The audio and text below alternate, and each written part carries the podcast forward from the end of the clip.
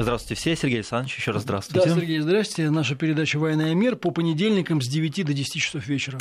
И у нас в гостях военный эксперт, главный редактор журнала «Арсенал Отечества» Виктор Мураховский. Виктор Иванович, здравствуйте. Добрый вечер. Да, Виктор Иванович, вот у нас, э, значит, э, есть вопросы, конечно, и поважнее, на мой взгляд, но э, все таки так как мы находимся на новостной радиостанции, я предлагаю начать вот с новостей, связанных с этим вирусом значит, которые, которые все боятся, боятся. Ну и одна из, одна из версий, о которой э, очень так сказать, модно и популярно говорить, что это все результат исследований китайцев в области биологического оружия или примененное против китайцев биологическое mm-hmm. оружие, или, так сказать, это какая-то утечка из лаборатории в Ухане, одной из э, по поводу вот этого бактериологического или биологического оружия, э, вот, которое есть. Ну и это, конечно, самые такие будоражащие слухи, хотя мне кажется, что если это так, то, может, что оно и ничего себе.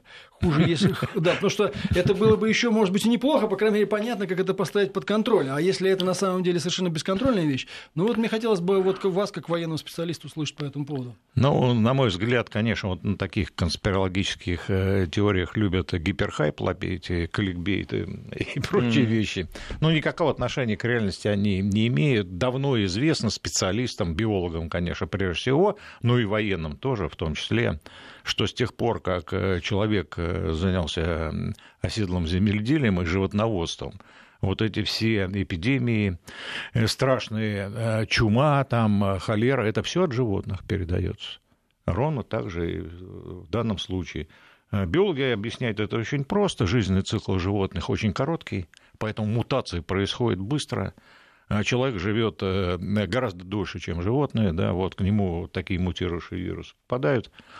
А, ничего э, страшного в этом нет, там э, люди от гораздо более, как говорится, не хайповых болезней умирают гораздо большим на 2 на 3 порядка количестве, никого этого не волнует особенно. Да? потому что болезни не хайповые, хайп на них сделать нельзя. На них, на них кликбейт не сделаешь. Вот. А здесь, пожалуйста, вот все там локализовано, Китай, э, которую лабораторию нашли.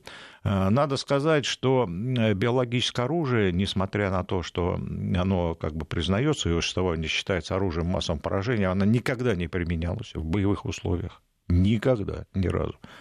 По одной простой причине. Абсолютно неэффективно против армейских подразделений подготовленных. Оно неизбирательно, абсолютно. И поэтому все эти россказни про биологическое оружие, там, про возможность избирательного поражения или расы какой-то отдельной, да, или э, человека с определенным генетическим кодом, это опять же все э, с целью повысить посещаемость определенных страничек да, э, в интернете. Берем на заметку. Ну, а, да. да, мы обязательно спасибо, что нам рассказали. Мы не настолько циничные были. Теперь мы будем знать технологию. Но вот, а как же вот разговор о том, что, например, скажем, ну а вот внести хаос в тылы, что называется, поразить население, вывести из строя, так сказать, что называется, героев тыла. Да дело в том, что вы понимаете, вирус абсолютно до лампочки. Тыл это фронт, э, э, Соединенные Штаты Америки, Китай или Япония. То есть сложно он, контролировать, короче да, говоря. Он да? абсолютно неизбирательно mm-hmm. действовать. При этом, э, значит, никак невозможно полностью блокировать, например, регионы распространения, где вы, предположим, применили его в военных целях. Абсолютно никак. Но ветер переменится. Угу. Вот. Потом люди, они же такие существа, они через любые кордоны просачиваются.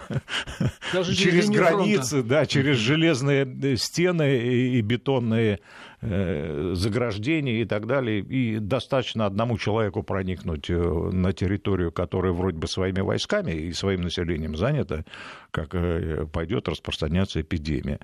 А, поэтому еще раз говорю, ни разу в боевых условиях вот химическое оружие применялось ядерное оружие применялось, биологическое оружие не применялось. За исключением опытов, которые проводили японцы э, в Китае. Вот отряд 739. Да, да, да, да. Но опять же, это не боевые условия, это все-таки опыты, да. То есть Поэтому говорить о том, что э, действительно вот этот инструмент является инструментом ведения войны, абсолютно бессмысленно. Это не так. Кстати, я читал, вот, ну это просто к слову, читал материалы трибунала над японцами, который прошел в Сан-Франциско, по-моему, да? Mm-hmm. Вот, и там в том числе вот эти э, материалы про этот отряд, но это жуткие вещи. Жуткие это, вещи, Это просто конечно. ад какой-то, да. Я Мне не кажется, даже нацисты, могло... да, до этого ну, не да, додумались. Если честно, то Нет, там, на, нацисты, там нацисты они, они, вещи. вы знаете, сравнивать, издеваясь нацистов, японцев, mm-hmm. они просто по-разному издевались. А оба способа бесчеловечные. Нацисты, например, замораживали людей. Да? В интересах обеспечения выживаемости своих пилотов и подводников, попавших в ледяную воду. И как раз на наших пилотах они ставили эти опыты. В том числе, в том числе на наших людях ставили опыты. Нацисты, это, надо понимать, абсолютно расчеловеченные люди. Да? Они не рассматривали в том числе и наших пленных, а, как людей. Да? Они рассматривали как биологический материал для своих опытов. Угу. То, что они там э, вирусы не применяли, ну, не знаю, они газы применяли. Циклон Б, например, исследовали. Или просто вот такие экстремальные условия на наших, на детях в том числе. Ну, сволочи, я что тут могу сказать? Обсуждать, обсуждать, что гумания, вирусы там или газы, я бы не стал. Да, они даже не звери. Действительно, какой-то анти, антилюди. А, что касается, да, немножко возвращаясь к нашему, к нашему вот этой нашей теме, с которой мы начали, ну, действительно, особенно, вот вы сказали, что контролировать невозможно, особенно, насколько я понимаю, невозможно в современных условиях. Потому что все-таки, если раньше, ну, берем даже 20 век, или я уж не говорю, там, еще более ранние какие-то века, да, или что-то в этом роде, да, пусть 20 когда появилось химическое оружие, когда появились опыты с биологическим оружием, если даже ну, с 20 веком нынешнюю степень прозрачности границ сравнить невозможно. Конечно, ну и мобильность повысилась. Вы смотрите, какие средства передвижения населения. Да? Ну, не было тогда просто ни реактивных самолетов, ни скоростных железных дорог, ни индивидуальных автомобилей особенно. Да? Но, понятно, мобильность возросла. А вот вы говорили про лабораторию. Все-таки она там есть, да, какая-то лаборатория? А, да я не имею достоверных сведений об этом, понимаете? Нам, знаете, у нас слушатели имеют достоверные сведения, они ну, нам писали. Слушатели они, всегда... Они же это не вы, и не, тем да, более конечно, не мы, как да. бы, они же все знают. Разведсводку я не читал по ага. соответствующему региону, поэтому доложить точно не могу. Вот а раз я не могу, не, не да. могу доложить точно, то я предполагать не буду. Э, потом дальше. Лаборатории, лаборатории рознь. Э, ну, э, Значит, э, войска радиационной, химической и биологической защиты, вот у нас в России называется, соответствующие подразделения есть, естественно, в Китае и в других странах, они занимаются именно защитой, поэтому они обязаны исследовать различные варианты, в том числе и биологического оружия, с той целью, чтобы прежде всего защитить войска, а затем, может быть, этот опыт передать там Министерство по чрезвычайным ситуациям, медицинские учреждения и так далее, если, не дай бог, это по мирному населению. Но, в первую очередь, задача этих войск и таких лабораторий – это обеспечить защиту войск.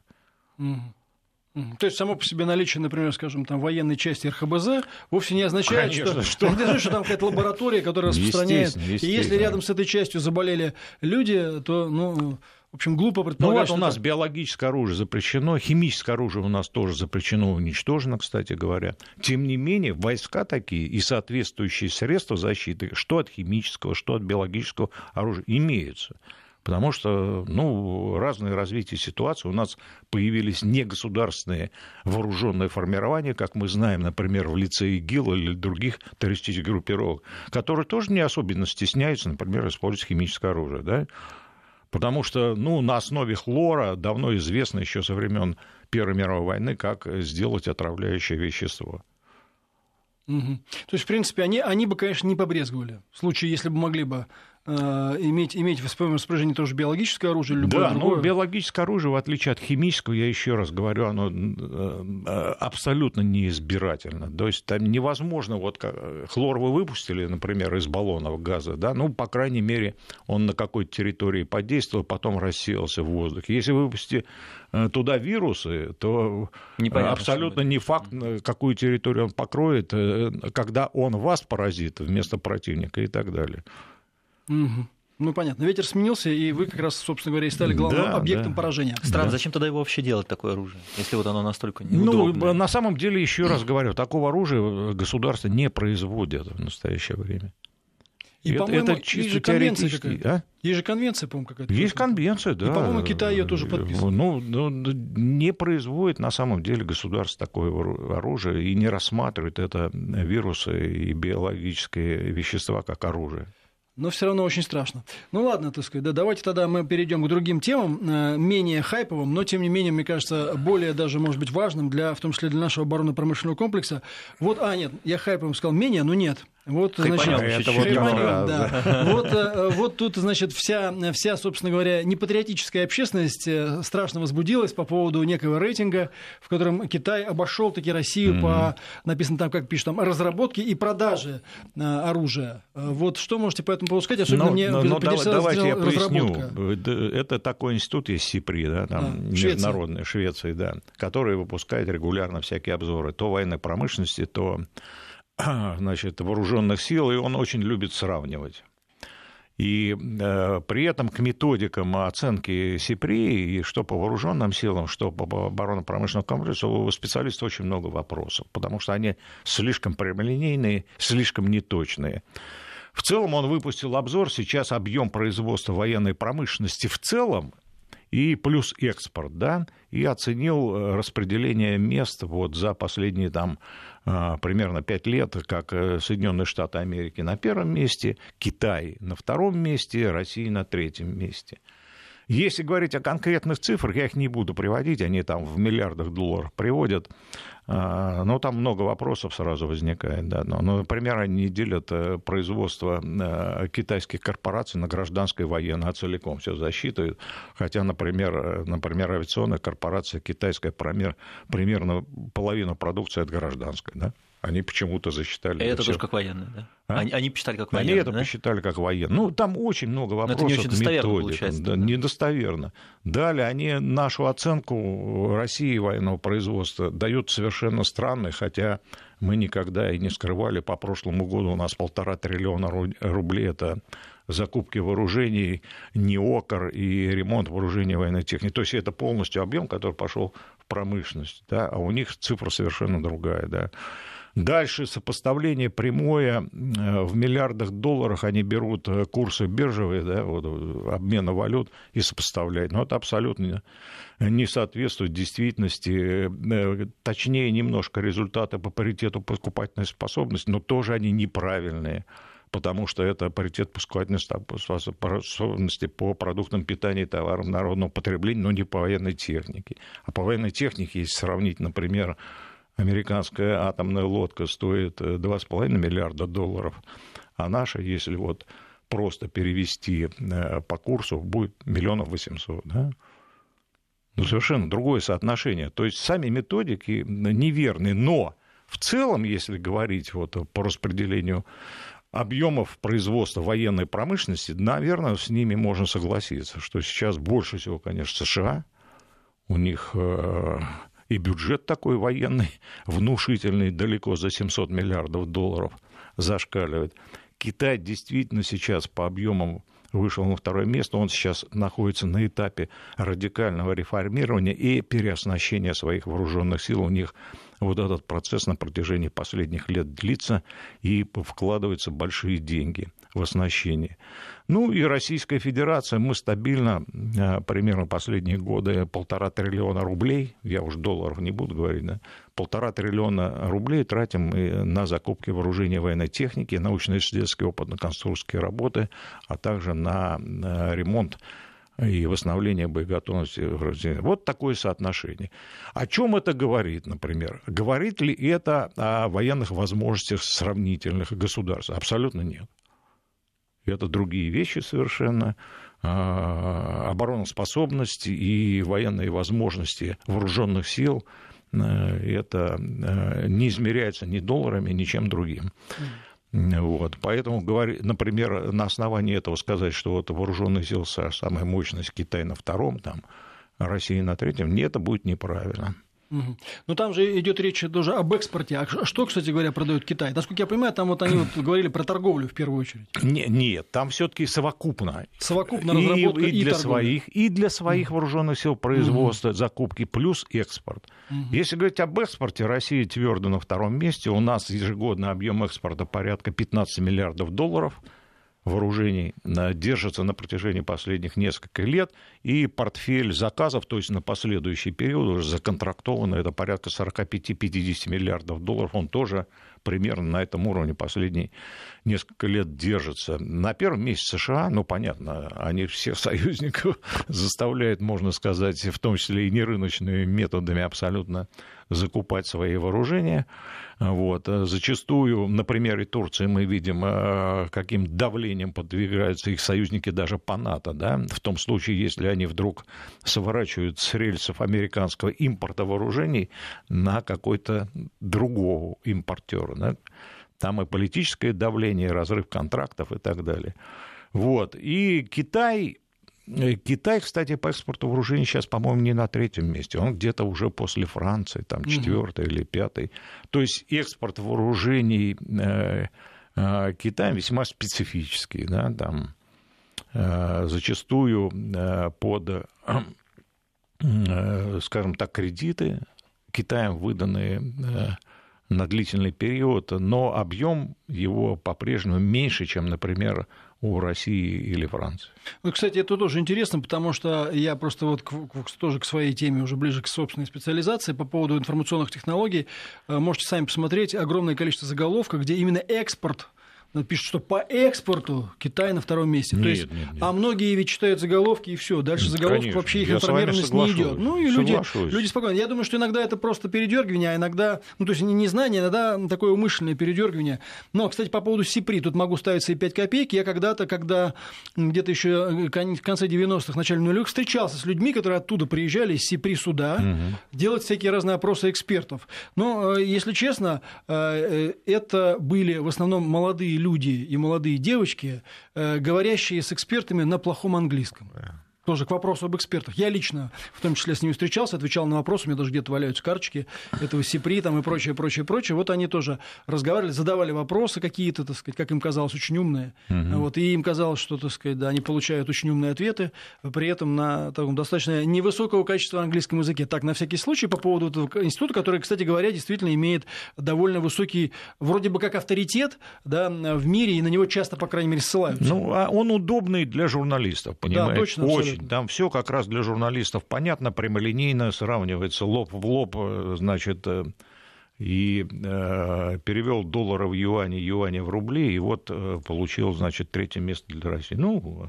ура. А на ваш взгляд, зачем это нужно делать? Ну вот я имею в виду, зачем такие институты существуют, если они занимаются в основном передергиванием фактов, какая-то манипуляция а... мнением сплошная? Ничего нет, там объективного вопрос там нет. не в передергивании фактов, а в неправильных методиках. Да?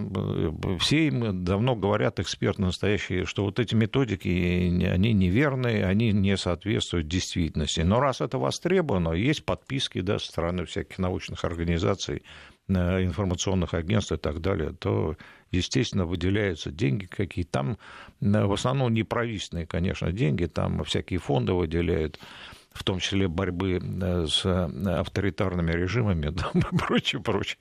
Ну, Бог им судья, как говорится. Нам главное свою аналитику делать качественно. Мы, мы это стараемся делать. Я так понимаю, говоря, тоже когда тогда еще давно с ними сталкивался, и в итоге я видел просто их публикации, в том числе на те темы, по которым как бы они вот э, приезжали что-то спрашивать. Я так понимаю, что там два простых момента. Ну, во-первых, это бизнес просто для да, людей, конечно, которые конечно. на этом делают деньги, и все. Они себя Видимо, позиционировали, да, они, так сказать, из года в год себя позиционируют да. как э, исследователи, те, кто понимает, что это не так, как бы не а пользуются их, этими их данными, или меньшинство, да. или да. их уже давно как бы никто и не помнит, а выросло уже целое поколение, которые слышали, они еще когда только начинали, слышали сипри сипри, да та-та-та-та, о, это, наверное, авторитет. Это первое. Второе, я думаю, что иногда ими просто пользуются для манипуляции. Это обычная судьба всех таких структур, жизнь. Они, в принципе, живут как бизнес-проекты, при этом иногда продавая свое влияние, если они его успели наработать, да, да. ну, тем или иным структурам, ангажирам тоже за вполне понятные деньги. Вот, вот собственно говоря, uh-huh. и все. И все. Это, эта технология достаточно известна. Здесь вопрос только наработки имени. Да, вот. да, я с вами соглашусь абсолютно. Причем это касается не только вот там э, обороны промышленности или военного дела, это в других отраслях точно так же происходит.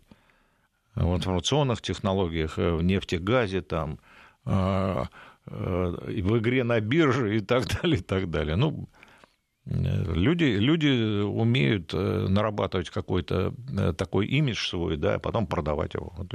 А вот вы отмечали, что э, вот эти рейтинги, они, в общем, не показывают, что там одна армия сильнее, другая слабее. Конечно, нет. Но мы примерно можем представить, что, скорее всего, американская армия посильнее будет там, допустим, китайская. Есть такое ощущение? Я бы так не говорил. Нет? Ага. Вы знаете, интересно. вот наш президент однажды сказал, что единственным реальным критерием э, оценки значит, возможностей и боеспособности является э, практика военная, угу. то есть война. Ну, американцы конфликт. много воюют.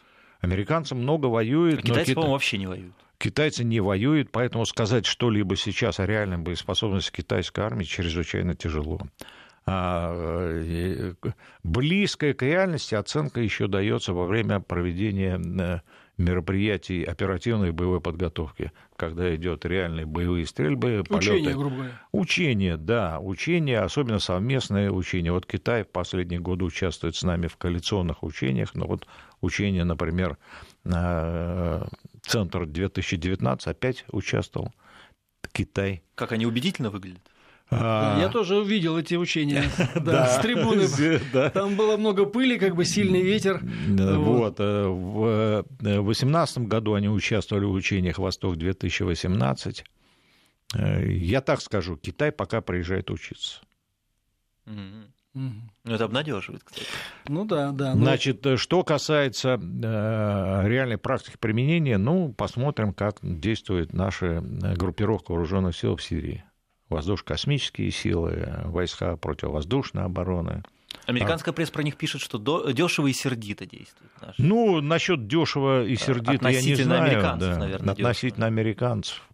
Э, мы, слава богу, напрямую не сталкивались там да. с американцами, и не надо это ни нам, ни американцам.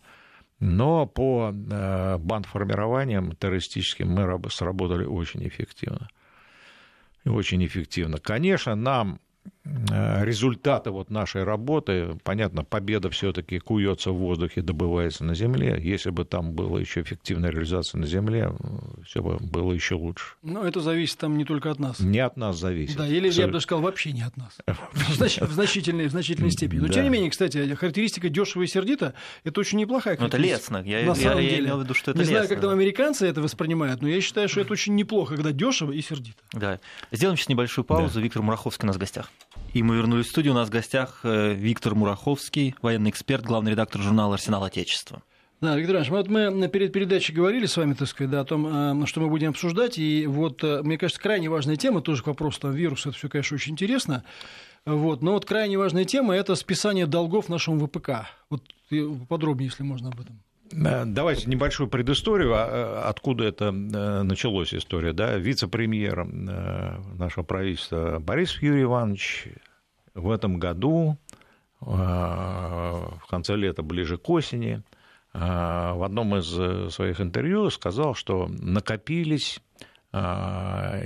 долги в оборонно-промышленном комплексе, которые не позволяют дальше развиваться нашей промышленности. Оценивались эти э, долги, э, которые надо реструктуризировать, нормализовать в 700-800 миллиардов рублей. Значит, ежегодные платежи оборонной промышленности только процент по этим долгам без сокращения тела долга составлял порядка 200 миллиардов рублей. Что такое 200 миллиардов рублей? Это примерно стоимость четырех самых современных атомных многоцелевых подводных лодок проекта 855М «Ясень-М». Вот они просто как проценты по обслуживанию долгов уходили. А, и Э, ставил Борисов вопрос о том, что это надо решать проблему. И, как стало известно из выступления э, представителя ВТБ на форуме в Давосе, вот странный источник информации, но тем не менее, что был подписан указ президента о списании и реструктуризации вот этих долгов. Это э, означает, что с промышленности сняли береги, и она сможет уже в 2021 году работать более эффективно и качественно. А к сожалению, должен констатировать, что э, предыдущее правительство с вот этой проблемой э, не могло справиться. Э, несколько лет назад промышленности тоже пришлось списывать долги на сотни миллиардов рублей. Это обусловлено тем, что система ценообразования – и финансирование не отвечает требованиям современным. А, Но, ну, например, система ценообразования у нас предусматривает покрытие издержек.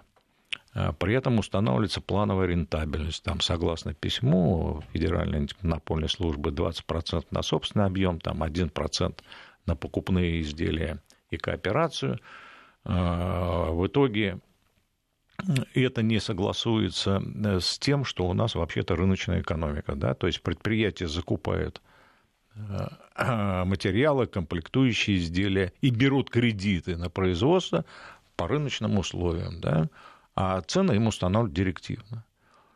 И, значит, самые секретные, э, как говорят, документы э, в э, военной технике это расчетно-калькуляционные материалы предприятия, да, что удалось договориться и записать в издержки, а что не удалось, да. Ну, в итоге коллизии такие возникают. Например, заключается контракт на поставку вооруженной силы военно-транспортных самолетов Ил-76, и э, производство каждого самолета генерировало убытки для предприятия порядка 1 миллиарда рублей. То есть работать себе убыток надо? Да. Угу. А под производство, под выплату зарплаты, закуп материал кредита предприятие берет. И плюс еще на каждом изделии генерируется да, вот такой убыток. Но это же Потом, очевидно. Вот кажется, это все очевидным, э, дурью там. Но эта проблема не решалась, не решалась, не решалась и не решалась. Долги накапливались. В итоге вынуждены были вот, прибегать к таким мерам, как списание долгов и реструктуризация долгов. Вот. Так как... сейчас, получается, просто в очередной раз списали или все таки что-то поменяли в системе? списали, часть э, реструктуризировали, я так понял, перевели в уполномоченные банки, типа Промсвязьбанка, например, да, который специально создан вот под обслуживание оборонно-промышленного комплекса и так далее. Значит, э, но вот мое личное мнение, что надо менять систему ценообразования, иначе э, существующая система будет и дальше генерировать все те же самые проблемы. Ну, то есть, если ничего не изменилось, то сейчас списали, вы уже говорили, что списывали и до этого. И до этого, да. Ну, то есть, значит, это все равно накапливается в любом случае. Ну, конечно, а как, будет. Какой тогда должна быть система вообще? Вот она вот какой-то Ну, кажется, там есть странной. разные предложения, я уже давайте не буду в эфире озвучить, там много слишком подробностей, но сам принцип, понимаете, что предприятия закупают материалы, комплектующие, рабочую силу на рыночных условиях. Ну, надо понимать, у нас же рынок, да? Это правильно вообще, нет? Ну а как иначе? А, где, а где иначе? Ну, вдруг, может, ну или тогда переходим к советской директивной системе угу. управления. Да, фиксированные цены, вот по ним вы продаете и покупаете. Но, на мой взгляд, это сейчас невозможно просто. Угу. Вот. А цены им устанавливаются директивным порядком продажи для э, вот, э, Министерства обороны. Угу. Получается конфликт. Так, ну, может а быть, это... Министерство обороны лучше продавать э, по рыночным ценам, раз покупают Нет, по рыночным. я как раз... Ну, ну, ну, когда это министр... не приведет к росту цен на готовую продукцию? Да, это приводит к росту цен непрерывному на готовую продукцию. Сегодняшняя система, сегодняшняя система директивная. Потому что предприятию, э, значит, сидит э, военпред, представитель Федеральной антимонопольной службы и считает там каждую позицию. Вот это ушло на э, войлочные тапочки, вот это на закупку материалов и так далее. Плюс требования по раздельному учету продукции. То есть, если вот вы получили контракт по гособоронзаказу, э, то вы не имеете права ничего другого закупать. Если бы предприятие выпускает одновременно автомобили гражданские и военные, ну, как некоторые наши, вот грузовые там, да, то вы не можете сразу закупить материалы и для того, и для другого. Вы отдельно закупать должны на военную на 100 штук и отдельно гражданскую на 1000 штук. И ни копейки из военного заказа не можете на закупки потратить. Естественно, если вы на 100 штук материала закупаете, то они будут гораздо дороже, чем если вы закупали оптовую партию на 1100. Да? Ну, ну это аксиома рынка. И вот так э, и а, все работают в нынешних условиях. Э, и воспроизводится накопление вот этих годов. Потом то, что директивная рентабельность устанавливается, да, она не покрывает реально э, зачастую издержек реального производства. Поэтому э, реальная рентабельность вот, конечной продукции у предприятия обычно колеблется в районе 3-4%. И это не позволяет никаких средств накапливать и вкладывать в развитие самостоятельного предприятия, в собственные разработки, и э, главное еще одна вещь такая. Если вы снижаете издержки, например, в результате повышения производительности труда, установки нового оборудования, э, автоматически падает цена изделия, и вам автоматически срезают дополнительную прибыль, которую вы могли бы получить. Ну, то есть нет стимула снижать издержки? Естественно. Сейчас, э, значит, новый э, вариант заключения контрактов появился, который позволяет устанавливать справедливые так называемые цены. Да? И, возможно, вот вы контракт на 5 лет заключили, снизили издержки, дополнительная прибыль остается предприятию. Есть еще новый вид контрактов на жизненный цикл. То есть вы создали изделие и сопровождаете его на протяжении всего срока эксплуатации вооруженных сил и потом до утилизации вплоть. Но пока вот таких вот контрактов э, нового типа, ну вот, судя по моим беседам с директорами предприятий, мизер, единичный случай пока не рискует, пока Министерство обороны заключать такого рода контракты.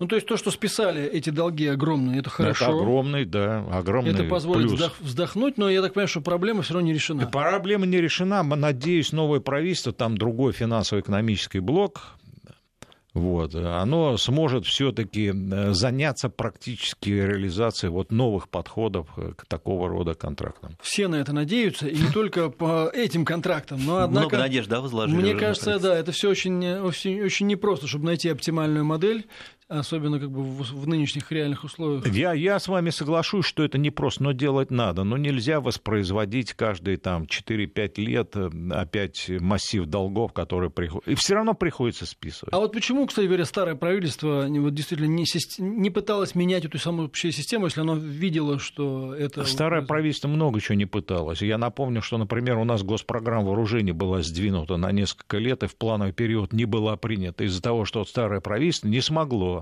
дать оценку э, дефляторов на период этой разработки. У нас действует программа сейчас до 27 года, а хотя должна была была принята до 25 года. Понимаете? Угу. Так что вопросов много. Ну, то есть не зря его отправили в отставку, скажем честно. Да, это ну... правительство. Хотя, знаете, как с правительством сейчас такой ходит анекдот, да. когда, когда мальчик спрашивает у папы, папа, а что такое, так сказать, вот э, как это сейчас вот поменяли правительство, и то оставили, отправили в отставку, а новое сделали. Папа говорит, берет палку в руки, говорит, вот видишь, говорит, на э, дереве вороны сидят. И кидает палку вверх. Вороны раз, сверху полетели, перемешались и опять сели на ветку. Ну, кто-то, может, и не сел на ветку. Кто-то перелетел на другую ветку. Вот, но нам, конечно, главное, чтобы вот так вот не случилось. А надежда, надежда у нас, несомненно, много. И видите, оказывается, у нас старому правительству немало было претензий. А как говорили, что все было хорошо. Но, тем не менее, я очень рад, что списали, так сказать, долги, в том числе благодаря вот, вице-премьеру э, из военного ведомства. Я думаю, что ну, будем надеяться, что все-таки, так сказать, потому что это, это, э, эта так сказать, сфера, ну, она жизненно важная и не только для, для обороноспособности, но и для экономики в том числе. Виктор Иванович, нам нужно сейчас сделать небольшую паузу. У нас впереди небольшой сигнал региональный, и мы вернемся. Виктор Мураховский у нас в гостях.